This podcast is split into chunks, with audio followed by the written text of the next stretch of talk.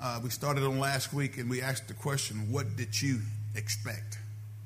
What did you expect? So go to Second Kings, the fourth chapter, and verse number one. We'll just touch back on that particular passage. But I want to, I want to hit the, the last half uh, of our lesson uh, for uh, for today. Uh, what did you expect? Look at your neighbor and say, neighbor, what did you expect? Second Kings, the fourth chapter. And in this we saw this widow, this widow that came uh, to the man of God. The text says one day the widow of a member of the group of prophets came to Elisha. Everybody say Elisha. And cried out, my husband who served you is dead, and, and you know how he feared the Lord. But now a creditor has come threatening to take my two sons as slaves. Remember back in this day and time, if you didn't pay a debt, it was uh, lawful for that creditor to come and take your children and place them into indentured servitude in order for them to work the debt off. All right. She says, what can I, it, it, what can I do to help you? Elisha asks, tell me, what do you have in the house? Nothing at all except a flask of olive oil, she replied. Text says, and Elisha said, borrow as many empty jars as you can from your friends and your neighbors. Text says, then go into your house with your sons and shut the door behind you. Pour olive oil from the flask into the jars, setting each one aside when it is filled. Next verse says, so she did as she was told. Everybody says she was obedient.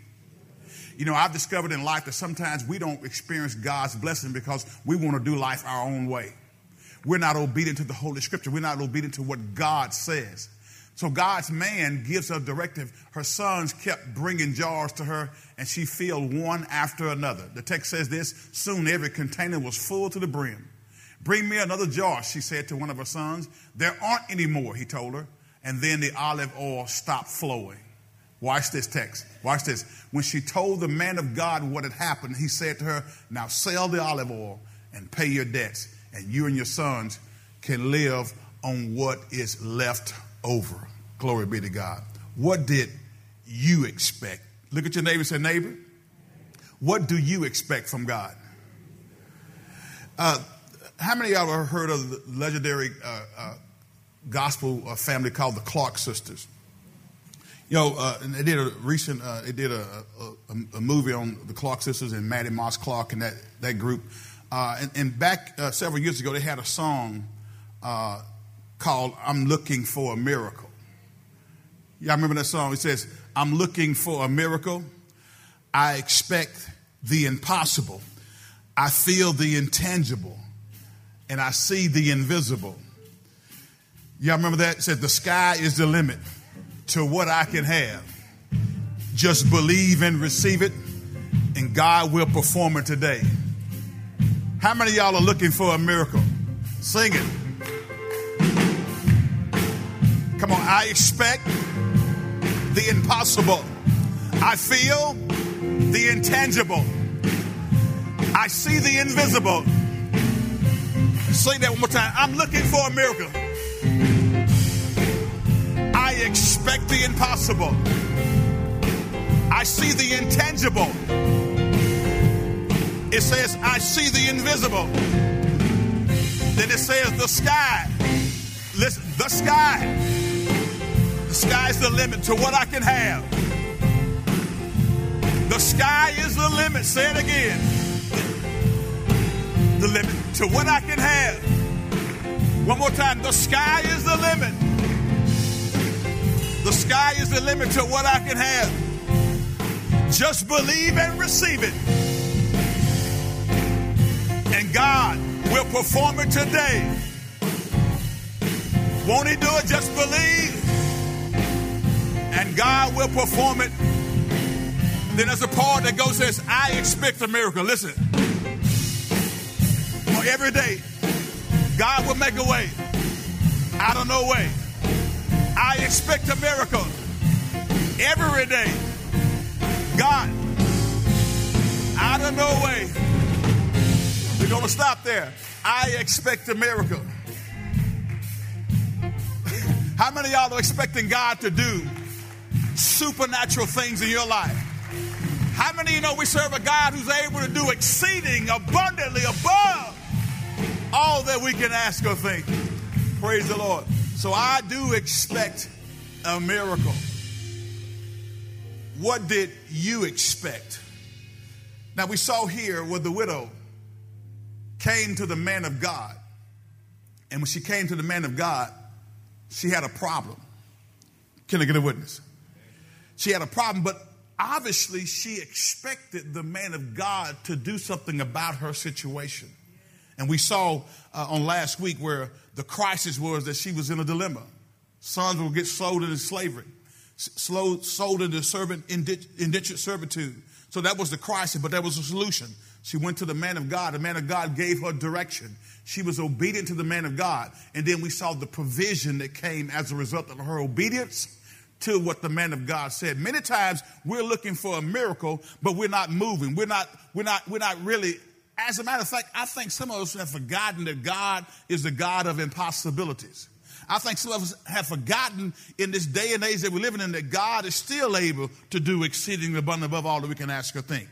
So we got to get to it. We got to raise our level of expectation. We got to raise our faith level to the point where we can believe God for the impossibilities in life. Now, I want to, I want to, if you will, I want you to turn with me to the gospel according to Saint Luke, the fifth chapter. And I want to talk about the sequence of God's increase in our life, because God, I believe, without a shadow of a doubt, is seeking to, to use the church to be a channel of blessing to a world that is hurting today. Can I get a witness? So we go to the gospel according to Saint Luke, chapter number five. We're going to look at verse number one. There is a sequence of increase that you can see consistently throughout the Bible, how God works in bringing miraculous events to our life. This widow needed some help, right? This widow was in a bind because I told you on last week, during this period of time, it was not necessarily uh, for, for a woman to not have a husband or, or sons there who were at the age where they could take her in uh, and, and, and take care of her. She was, she was going to be in a predicament. In this case, her sons were going to be sold into indentured servitude to work off the debt, so they wouldn't be working to make money to bring home to her. So she was in a crisis situation. And I don't know about you, but there are going to be times in your life, whether it's economic, whether it's health-wise, whether it's relationship-wise, where you'll find yourself in a crisis situation. Anybody ever been there before? Anybody been in a situation where you didn't see how it was going to work out? You didn't see. You had no no no resources. You had uh, no no no no no doctrine, no no letter, no anything that, that would give you confident assurance that this situation is going to work out for your good. But how many of y'all can testify that even though it looked bad, it looked bleak, God stepped in right in the middle of that mess. God stepped in right in the middle of your crisis situation and turned it out and worked it out for your good. I need at least three witnesses who can say, Pastor, I know what you're talking about. See, God is able to do it, but he's looking for us to expect him to do it. Now go to, again, we look at Luke, the fifth chapter. We'll begin our reading here at verse number one. Will y'all read along with me? The text says, one day as Jesus was preaching on the shore of the Sea of Galilee, great crowds pressed in on him to listen to the word of God. Everybody say they pressed in to listen to the word of God. How many of you are pressing in to listen to the word of God? How many of you are saying, I got to get to my place. I got to get back to my position. I got to get to where I can sit and listen to the word of God. I got to find some time, some personal quiet time where I'm getting for the Lord. I got to make my way to church, whether it's in person or whether it's on live stream, because I need a word from God. How many of y'all are really thirsty for the Lord? I mean, thirsty. I mean, thirsty. You know, uh, there, there's a term thirsty that's used in the street.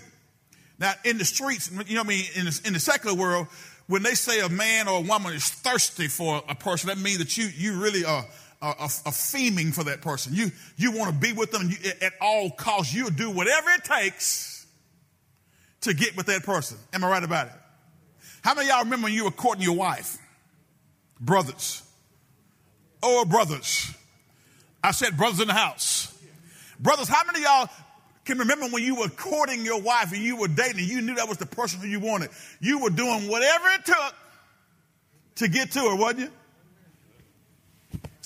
All right, y'all gonna look at me like that. Sisters, sisters, wives, How many of y'all remember when you were dating your husband, your now husband, and, and you were doing whatever it took to get to him? I got one clap over there. I, see, I need y'all to, I need to just sink into your heart. See, it's, it's, some of y'all been married so long, you forgot what it felt like. Come on. Let's go back down memory lane.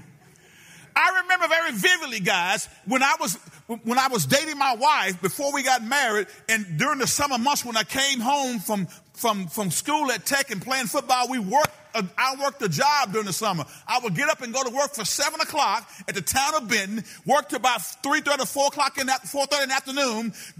Come home, take a shower, uh, maybe do a few things, and I would get in my in my Datsun two eighty Z and drive an hour through the back roads of Louisiana to a little piney woods town called Haynesville to spend some time with a lady by the name of Mararia Nikitris Kirk.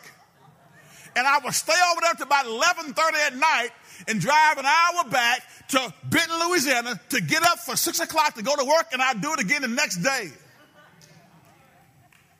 Now, I was a little thirsty. I don't know about you. See, that same type of thirst God wants us to have for him.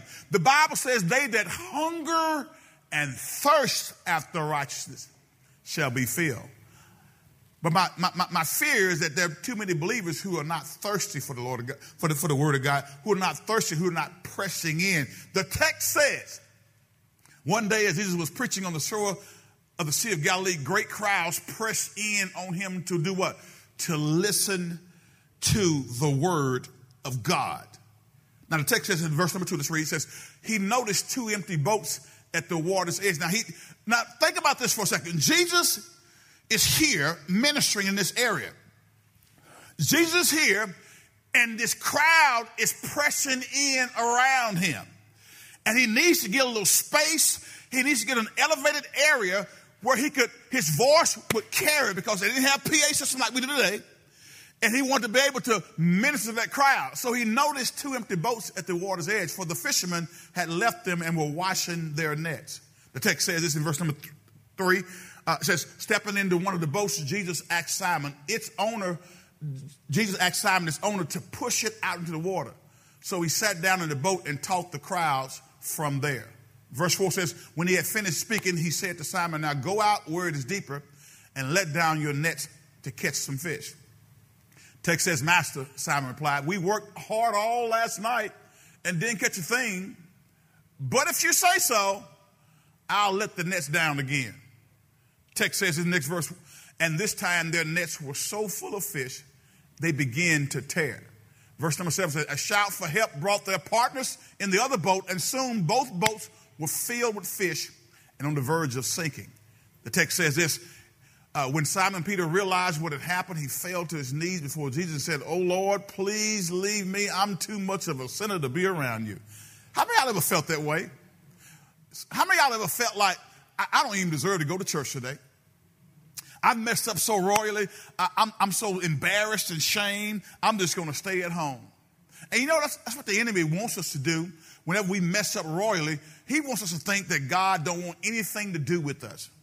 But I'm here to tell you, if you belong to God, and even if you don't belong to God, God still wants you in his presence. He wants, he wants you to accept Christ as your Lord and Savior if you don't know him. But if you already know Christ and you mess up royally, God still wants you to ask, repent and ask for forgiveness, and he wants you to come back into his presence.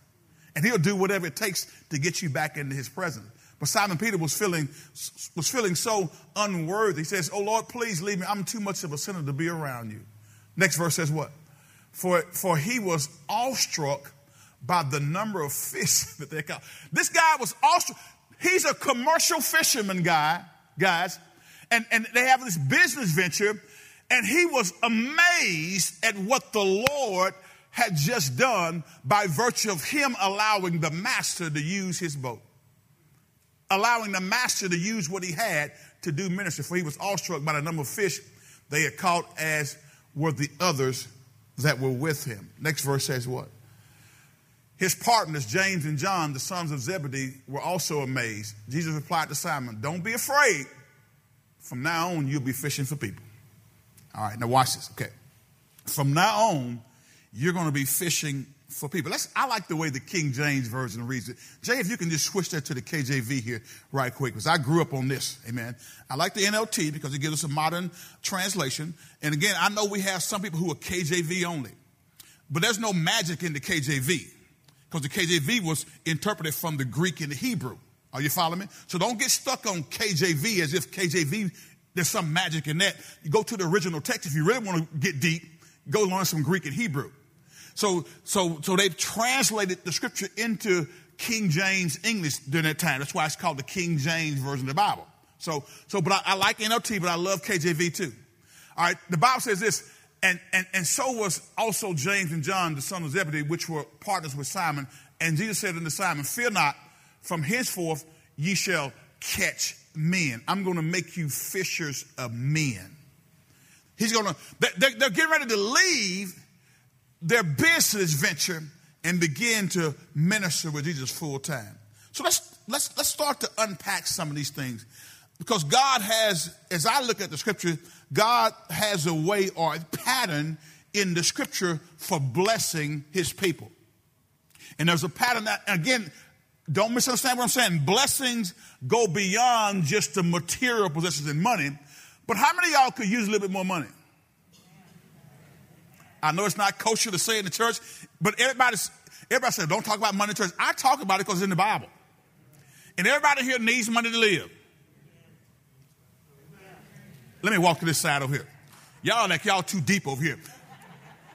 How many of y'all are Christian? Do you need some money to live? Come on, Lou, you need, we all need resources to take care of our families, and we need resources to be able to bless others. How can I be a blessing to you if I don't have anything? How can I be a blessing to you if I'm broke? As old folks say, broker than Cooter Brown. Y'all know who Cooter, I don't know who Cooter Brown was. I don't know his relatives, but apparently he was, he was broke. Are y'all with me? So, so God wants to bless us to be a blessing. And so when I begin to look at the scripture, I begin to see that, that one of the things that we got to get our minds wrapped around is the fact that we can believe God for big things. We can believe God to help us to overcome the mountains in our life. As a matter of fact, I, I like what Mark, the eleventh chapter, verse number twenty-two says. If we can go there right quick, Mark chapter number eleven, and we're going to begin our reading at verse number twenty-two. How many of y'all got some mountains in your life? You know, a mountain, for our purposes, for our definition, is an obstacle. It's something that's big, that's hindering you from getting to where God wants you to go. And, and we discovered this in our study from in emotional health and spirituality, that all of us face walls in life. A wall is a, a, a, a death in the family, a death of a loved one, a, a, a financial situation, a health issue, or something that disrupts your life flow. Something that's causing you to be hindered from moving in the direction that God wants you to go in. The text says, then Jesus said to, to the disciples, have faith in God. Next verse, let's read together. It says what? I tell you the truth, you can say to this mountain, may you be lifted up and thrown into the sea, and it will happen. But you must really believe it will happen and have no doubt in your heart. Have no doubt in your heart. You must really believe that it will happen. Have no doubt in your heart. See, doubt comes to our head all the time, right? Because the enemy is going to send doubt. It's not going to work. You're going to fail. The relationship is not going to pan out. You're not going to have enough resources to make that happen. The enemy is always telling us what we can't do. But I heard one day in the scripture that I can do all things through Christ who strengthens me. I discovered that, that if we will elevate our level of expectation, then God will rise to that level of expectation as it relates to blessing us. I tell you the truth, you can say to this mountain, may you be lifted up and thrown to the sea, and it will happen, but you must really believe it will happen and have no doubt in your heart. Next verse says what? Watch this. I tell you, you can pray for anything, and if you believe that you receive it, it will be yours. In other words, praying and believing, praying and believing, praying and believing. While you're praying, you're believing. Jesus is saying mountains are there in our life. We live in a fallen world, guys, and we're going to have obstacles. The Bible says it rains on the just as well as the unjust. Just because I'm saved does not mean I'm not going to have trouble in life. Are y'all with me today? Just because you're saved does not mean you're not going to have trouble in life, guys. Trouble comes knocking on all of our doors. Amen? And so what I want us to do is to be equipped, to be prepared, to have a level of expectation that God will do exactly what he says he's going to do. So I got to learn to speak to the mountain. I got to say to the mountain what I'm believing and what God has promised in his word. Now go back to Luke, the fifth chapter right quick. Because all of us have mountain experiences, right? All of us have to get to the point where we learn how to trust God and know how he moves and operates in our life.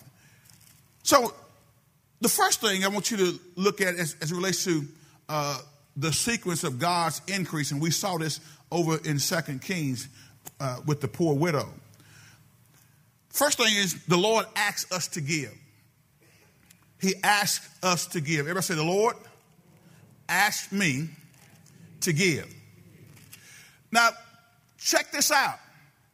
In this particular scenario, God asked Peter and the boys to allow him to utilize what they already had.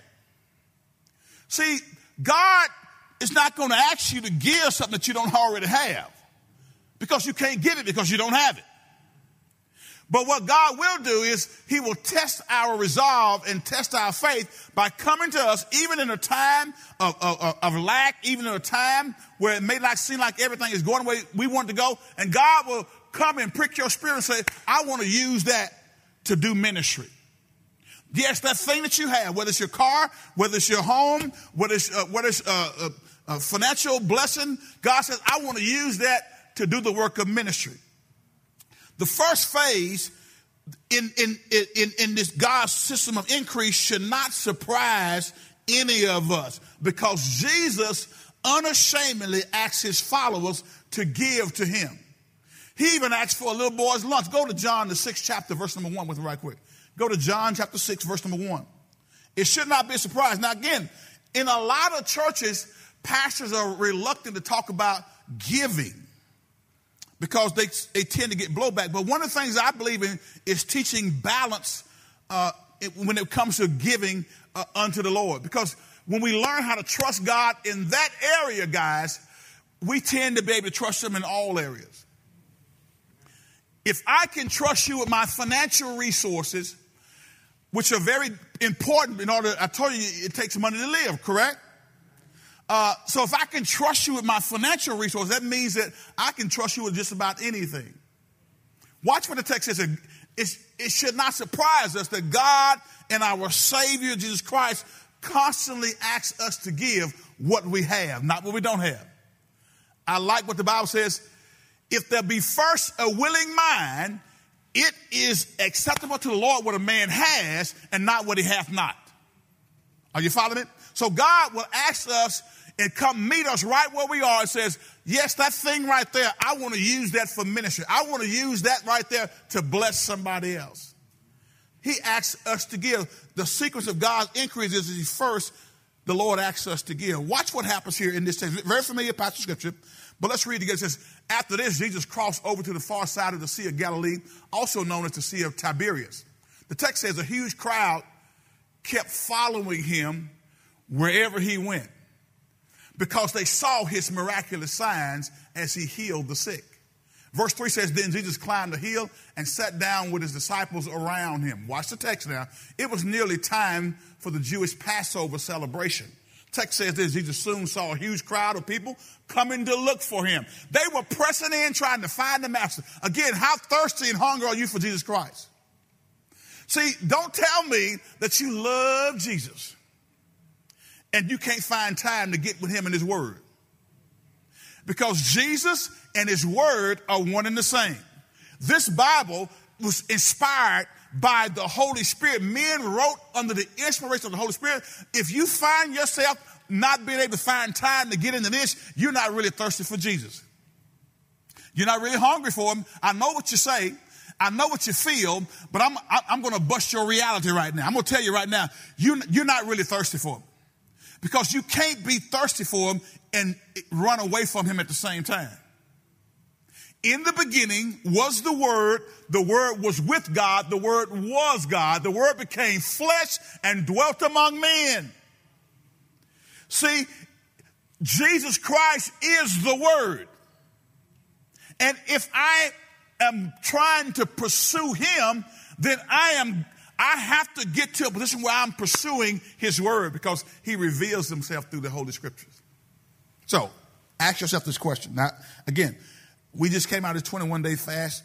Uh, we hadn't finished yet. Okay. Don't y'all go eat pork chops after service now because we got, it, it ends at midnight tonight. And please don't be up at midnight frying pork chops. You missed the whole point of the thing. Are, are y'all following? Some of y'all already got your, your, your pie ready. Come on, y'all, y'all, so, y'all sad. Y'all are so sad. Can you just suffer just a little while? Just twenty-one days without sweets. Come on, twenty-one days. All right, but, but guys, listen. If you're thirsty for him, you'll thirst for his word. Now, listen, I'm going to tell you. In, if you've been saved long enough, like all of us, all of us, including myself, you've had those, what I call those dry periods. Y'all had a dry period where, where your pursuit of God was not like it was when you first got saved. I mean, you were, you, you were still you know, actively involved in church, coming and singing and being a part of the class, but really that quiet time, it went away. Your prayer time was sort of uh, sporadic, and you were, you were in, in one of those spiritual ruts. But see, God will call you. He'll, he'll send a word by the preacher. He'll send a word by your coworker. He'll send a word by your child to prick your heart and say, it's time to get back to the Father's house. Am I the only one that's been through a dry spirit period before where I wasn't pursuing God the way that I should have? Am I the only one? Let me see some hands. I, I need y'all to witness. This is a call and response message, and I need y'all to witness with me. There have been times, guys, where on this spiritual journey where, where I was not as on fire as I am right now. Because I'm here to tell you guys, l- listen, when I when I sat on that six a.m. morning uh, uh, prayer uh, prayer call, and I heard our young adults, I heard our little babies, you know, and, and, and teenagers praying in their hearts out in sincerity to our God, man, I was so inspired. I'm so inspired to know that we have praying men and women in this body. But the reality remains that there's, there are times in this journey of faith when we face different things, or we just happen to drift. You know, drift, you, you kind of, if if you put a boat out on, on, on the water and, and there's waves there, if, if, if that boat is not tied down, you, you'll find it, it'll drift away slowly, slowly but surely out into the middle of the, of the ocean or, or the lake, because it's not tied down, it's not anchored. And many times in our life, guys, when we when we start fading from our time with the Word of God, when we start when we start when we start missing our our connectivity with our with our small groups and that type of thing, we can find ourselves drifting. Any of y'all ever drifted before? Come on, let's be honest. So, but but here's the beauty of it all, guys. God still loves us, and He's doing whatever it takes to bring us back into His presence. Even if it means him allowing some adversity to come into our life, even if it means him, him, him bringing some discipline our way, God is trying to get us back in his presence. But the text says, watch this now, watch this. So Jesus soon saw a huge crowd of people coming to look for him. They were looking for him. Turning to Philip, he asked, where can we buy bread to feed all these people? Now, let, let, let, me, let, me, let me clue you in something. Anytime Jesus or God asks you a question, he already knows the answer to the question before he asks it. Can we get that straight? In the Garden of Eden, Adam, where art thou? You think God didn't know where Adam was? He already knew where he was. But see, what God does, he'll ask a question to show us where we are. Because we think we're in one place, but we're really not in that place. How many of y'all parents have ever asked your child a question you already knew the answer to the question? You won't see they're going to lie. Anybody in the house? See, see, and, and sometimes our poor children, they, they, they're just so clueless. I'm here to tell you, when your parents ask you a question, child, answer it honestly. Because you never know, they may all, they, nine times out of ten, if they're, if they're, if they're walking in wisdom and, they, and they're praying before God, God's already shown them what you're into anyhow. So answer the question. You'll get in more trouble for lying than maybe for the event that you, or the situation that you got yourself into. God already knew what he was. Look, look what the text says. He was he was testing Philip, for he already knew what he was going to do. He was testing Philip. Don't you think for one second that your faith will not be put on trial? God will test us because we don't really know that our faith is genuine until we have to step out on it. We don't know that we really expect God to do this until we expect God to do this, until we begin to, to, to, to have in our mind's eye and see the manifestation of that thing that we pray for. The Bible says he was testing Philip, for he already knew what he was going to do. Look at the next verse. Come on, let's read on. We're talking about the fact that God asks us to give. Here's the secret. The first thing he does is ask us to give. Jesus boldly and confidently, without no reservation or hesitation, can ask us to present back to him a portion of what he has blessed us with. Yes, he does. He does. Philip replied, even if we worked for months, we wouldn't have enough money to feed them. Now, mind, Jesus already knew what he was going to do. Then Andrew, Simon Peter's brother, spoke up. He says, there's a young boy here with five barley loaves and two fish, but what good is that with this huge crowd? They're walking with the master, y'all. Look at the text says. Tell everyone to sit down, Jesus says. So they all sat down on the grassy slopes. The men alone numbered about five thousand, five thousand besides the women and children. Then Jesus took the loaves, gave thanks to God, and distributed them to the people. After what he did, the same with the fish, and they all ate as much as they wanted. Two fish, five barley loaves. Now watch what happened. After, after everyone was full, Jesus, after everyone was what? After everyone was what? Here this youngster's lunch, two fish and five barley loaves, and everybody, five thousand besides the women and the children, and they were what? Full. My God is a great multiplier. He can take a little bit and make it stretch for a long ways. Anybody ever been in a position, position before where, where it looks like things were a little tight? It looks like things were, were not going to work out, but God just stretched that thing. He multiplied it. After everyone was full, Jesus told the disciples, now gather the leftovers so that nothing is wasted. Guys, I'm going to tell you, God will ask us to give. Jesus will boldly and confidently ask us without reservation to present back to him a portion of what he has blessed us with. Any of y'all ever had, bought something for your children? I remember when Junior Boy was, was younger and we were riding the car. We stopped by McDonald's or something and, and get him some fries. And those fries were smelling real good. They were hot. Y'all know about, I mean hot fries. And and and I, I asked him, I said, son, give me a couple of those fries. And he didn't want to give me the fries that I just bought for him. Y'all children don't want to, and my child don't want to can be selfish like that. I just bought it for him. I just gave it to him. It was my money that purchased it. And he didn't want to give me any of the fries. Y'all know I guilted him into giving me some, didn't you? But, guys, think about this for a second. First, the Lord asks us to give, and he asks us to give out of what he has blessed us with. Jesus asks us to give back because he plans to do something benevolent with it. With that boy's lunch, he fed a crowd of five thousand. With our gifts today, he likewise used them for good. So first thing the Lord asks us to do is to give. When you look through the Bible and see the sequence of God's increase, he asks us to give. See, it's not how much you have, it's what you're willing to release to the Lord. The widow that had the one mite, the Bible says, when Jesus, the Bible says this, watch this, if you don't think Jesus is concerned about how you give, the text says in, in one of the Gospels that Jesus sat over against the treasury and he observed how they put money in, okay? Yet the rich people came by, and they put in a whole lot of money. But then this poor widow who came with one mite, the text says, and Jesus observed her, she gave her last, and Jesus made a statement that all of us need to remember. He said, this widow with this one mite has given more than all the rest of them. Because Jesus does math a little bit different than we do.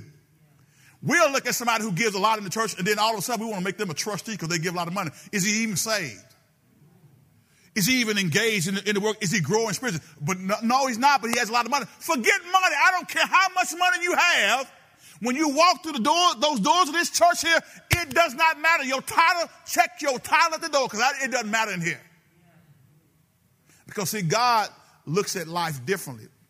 And until we begin to look at life the way God looks at it, we're not going to get to where we need to be, okay? So first, the Lord asks us to give. Secondly, God opens the windows of heaven. Uh, the, go to Malachi three and look at, start at verse number eight and go down to verse number ten. Malachi, so second, God opens the windows of heaven. The prophet Malachi says that once we present our tithe as well as our offerings to the Lord, he opens the windows of heaven. Malachi three, glory to God. And we'll look at verses eight through ten right quick. What do you expect? What did you expect? Should people cheat God? What's the answer to that question? I, come on, let's. Should people cheat God? No. Yet you have cheated me. But you ask, what do you mean? When did we ever cheat you? You have cheated me of the tithes and the offerings due to me. This is God talking to his people. Look at what the text says in verse nine and ten. You are under a curse, for your whole nation has been cheating me. That's what God says. Bring all the tithes into the storehouse so that there will be enough food in my temple. If you do, says the Lord of heaven's armies, I will open the windows of heaven for you. I will pour out a blessing so, so great you won't have enough room to take it in. Try it. Put me to the test. Amen? Put me to the test. Uh, in the K J V says, it says, I will bless you. The word blessing in Malachi three and ten is not a direct reference to money, contrary to popular opinion. Go put that in the K J V, Jay. He says, bring ye all the tithes to the storehouse that there may be meat in my house, and prove me now here which is the Lord of hosts, if I will not open you the windows of heaven and pour you out a blessing, that there shall not be room enough to receive it. The word blessing in Malachi three ten, again, is not a direct reference to money. According to Strong's concordance, it primarily means a benediction. Y'all heard me teach this before. A benediction. Broke, break, break that word benediction down grammatically. Uh, this word comes from the word benny and diction. With benny means good, and diction means a flow of words. In other words, God's going to give you a good flow of words that fits your life perfectly. Webster Dictionary defines a benediction as to speak well of. Therefore, God is making this promise in Malachi three that I will open the heavens, windows of heaven, and pour out for you a benediction through that windows of heaven that will start a flow of words that are good. Amen. Jesus, in our text in Luke, the fifth chapter, gave Peter a benediction. He gave him a good flow of word that fit his life perfectly. He was a fisherman. Can I get a witness? And I have no doubt that as in that chapter that we just read out of Luke, the fifth chapter, Jesus is getting ready to call these men to go on journey with him, to go on mission with him. He's going to call them to leave their business behind. And isn't this an awesome thing that he does? He, he, he, he allows their nets to be so full of fish that they begin to break. They had to call for their partners to go over and get all this fish. And guess what's going to happen? They will go and take that fish and sell it and bring money to their families. So Jesus was taking care of their families as he was calling these men to do life together with him, guys. He gave him a benediction. Simon Peter was a fisherman by trade. Go back to Luke, the fifth chapter. What God said through the window just happened to be about fishing. Peter could respond in many ways. Either he will apply the illumination to a one-time possibility, or he might see a whole new way of doing business. Now go back, if you will, let's look again. Take a look at, at Peter's response here to Jesus as we move quicker down through. So second, God opens the windows of heaven. When he opens the windows of heaven, he gives us a word. He gives us a benediction. He gives us something that fits our life. When we are, when we first give what he tells us to give, then he'll begin to direct us in the other areas of our life. Watch what the text says here back in Luke, chapter number five. Uh, look at verse number two with me right quick. Luke five, verse number two. Glory to God. Text says, he noticed two empty boats at the water's edge. Now remember, what was happening? There was a crowd pressing in around him, and he's trying to minister to people. And he asked Peter to let him use what he has so that he can minister to people. And I'm going to tell you something. God will ask all of us to sacrifice, amen, what we have, what he's blessed us with, so that the work of ministry can go forth. Can I get a witness? He noticed two empty boats at the water's edge, for the fishermen had left them and were washing their nets. Text says this. Look at it. Look at this. Stepping into one of the boats, Jesus asked Simon, his owner, to push it out into the water. So he sat in the boat and taught the crowds from there. Next verse says what? When he had finished speaking, he said to Simon, now go out where it's deeper and let down your nets to catch some fish. Now immediately, guys, understand this. Jesus by trade was a carpenter. He wasn't a fisherman. What do you know about fishing? And I imagine when you look at Peter's answer, that was probably going through his mind. You know, Jesus, you're a carpenter. And, and understand something here. Catching fish in the deep part of the water represented a new concept, a new way of doing business. It represented a paradigm shift. Because, guys, on, on, on Lake Gennesaret, or, or the Sea of Galilee, which is also known by, fishermen on the Sea of Galilee historically fished at night, and they fished in the shallow part of the water. So now here's a carpenter, think about this for a second, here's a carpenter who doesn't fish by trade is telling these fishermen who know this lake. How many of y'all got places where you fish and you know where the fish bite at? Anybody, anybody, any fishermen out there? So there are people who fish all the time know where to go and catch the fish, right? So these guys are commercial fishermen. They were accustomed to fishing what? At night and in the shallow part of the water. But how many of you know when Jesus Christ gives you a benediction, when he gives you a, a good flow of words that fits your life, when you are obedient to that flow of words that's coming as a result of you, first of all, giving unto him what he's already blessed you with, then you can be blessed as a result. Watch this, guys. It was not customary. It was a total paradigm shift. And Peter, in his mind, you can hear him start to question Jesus' directive to go into the deep part, all right, and to fish in the daytime. But let me tell you something right now, guys. Hear me carefully. When Jesus Christ gives you a word, when he gives you a benediction, you better make sure you're obedient. Like the woman in, in, in Second Kings, she was obedient to the man of God when he gave her a word to say, go and, and, and go get some vessels, go some pots, and then collect those pots, and then I'm going to fill them with oil, and you go out and sell it.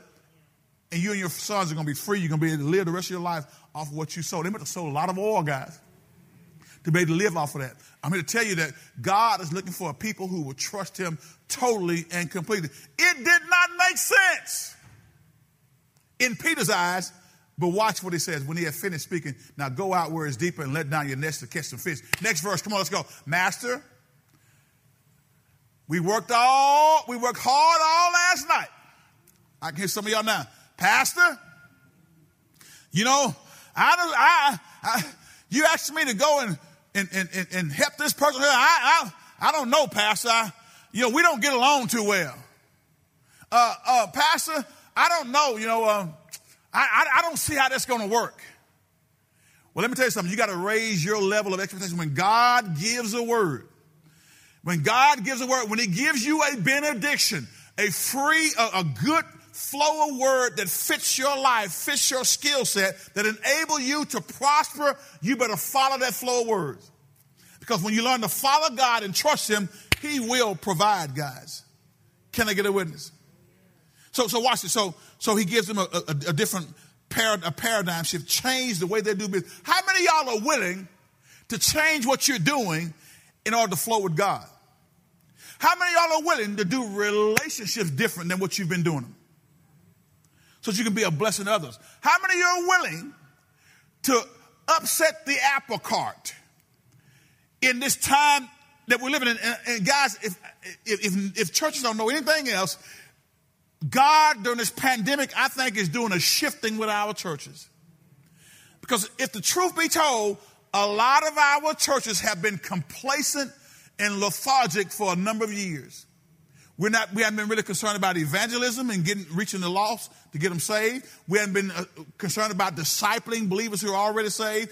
We've just been doing church. Are you going to church? Yes, I'm going to church. And that's all people have been doing, going to church. Hear me carefully. God wants the church to stand up and be the church and be a light that shines in a dark world. He needs the church to become vibrant. He needs the church to be out front showing the world his love and how people can get along when they have the common connectivity of Jesus Christ as their Lord and Savior. So God is calling the church to be different. And I I don't know about anybody else, but I know with this church here, we've been we, we were we were pushed into doing things differently. We were pushed into to, to, to re, re, re-strategizing how we're going to reach more people. And I thank God for it, amen, because churches are notorious for hanging on to traditions that, are, that, that don't even work or are not effective anymore. You do not change the gospel message, but you do have to change your method of trying to reach people. Are y'all listening to me today? All right, so let's keep moving. So so he, they, they gave, he gave them a new way of doing business, guys, and guess what? It blessed their socks off. Are you willing to change in midstream to do things the way God wants you to do? The third thing that we see, first of all, God asks us to give. Is that right? Second of all, God opens the window of heaven and he pours out a blessing, that blessing, uh, benediction, a good flow of words uh, that fits our life perfectly. God will tell us to move in a certain direction. And usually, guys, it's it's it's in concert with what we what we've already been gifted or our our our our leaning toward, or whatever it's a career choice or whether it's a, a business idea, whatever it may be. God usually will push us toward that thing that we were already serving in, but he just gives us a different twist on it, like he did Peter here. The third thing is, once that window opens, God begins to speak either an idea, a concept, an opportunity, or wisdom that fits your life perfectly. He begins to speak an either an idea, a concept, an opportunity, or, or wisdom that fits your life perfectly. And that's what he did with Peter here, guys. He gave him a word, and when he gave that word, because Peter was obedient and let him use what he had. Are you willing to let God use what you have? Stop, stop bemoaning what you don't have, and be thankful for what you do have, and be willing to let God use what little bit you may have, or, or you may have much, whatever, whatever you have, be willing to let God use that to help transform people's lives. And when you do that, let me tell you something, God will continually use you as a channel of blessing to, to flow uh, his resources through. So, speaks a word, an idea, a concept. How many of y'all have, how many of y'all out there now have an idea, a concept, or something that you said the Lord has been pressing your spirit that you, you want to do, whether it's a business venture or whether it's a ministry opportunity, but you've been sort of sitting on it? Anybody sat on some things before? Some of y'all, God would be pressing your spirit to go back to school, get trained to do this here. So you go back to school to get trained and do this right here. Then now your, your income capacity can be greater. And now as you bring in more money, you can begin to sow more. But you're scared. What if it don't work? My question is, what if it does work? Hello? The enemy will always show you the, what, what, the bad side of things, but God says, if you will trust me, I will provide. How many of you are scared to move? I know you're not going to admit it today, but there are many times in life when God, when, when God asks you to do something that requires faith, it can be scary sometimes. I'm going to be honest with you. But I'm here to tell you, if you will just trust him and obey him, he will bring it to pass. Fourth thing I want you to make note of. Fourth, you must act on God's word for you.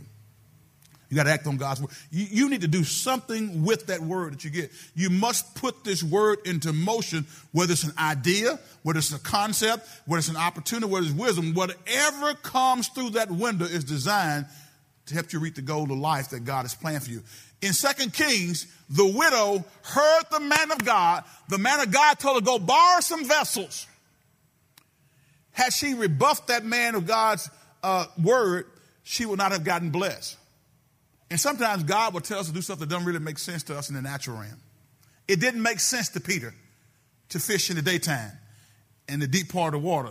But guess what? He overcame that perceived doubt and just did what Jesus told him to do. You got to act on God's word for you.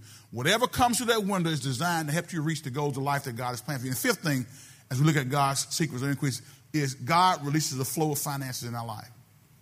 I mean, more finances come into your life. The natural process of life now move uh, financial favor towards you as you obey God and follow through on the blessings of the open window.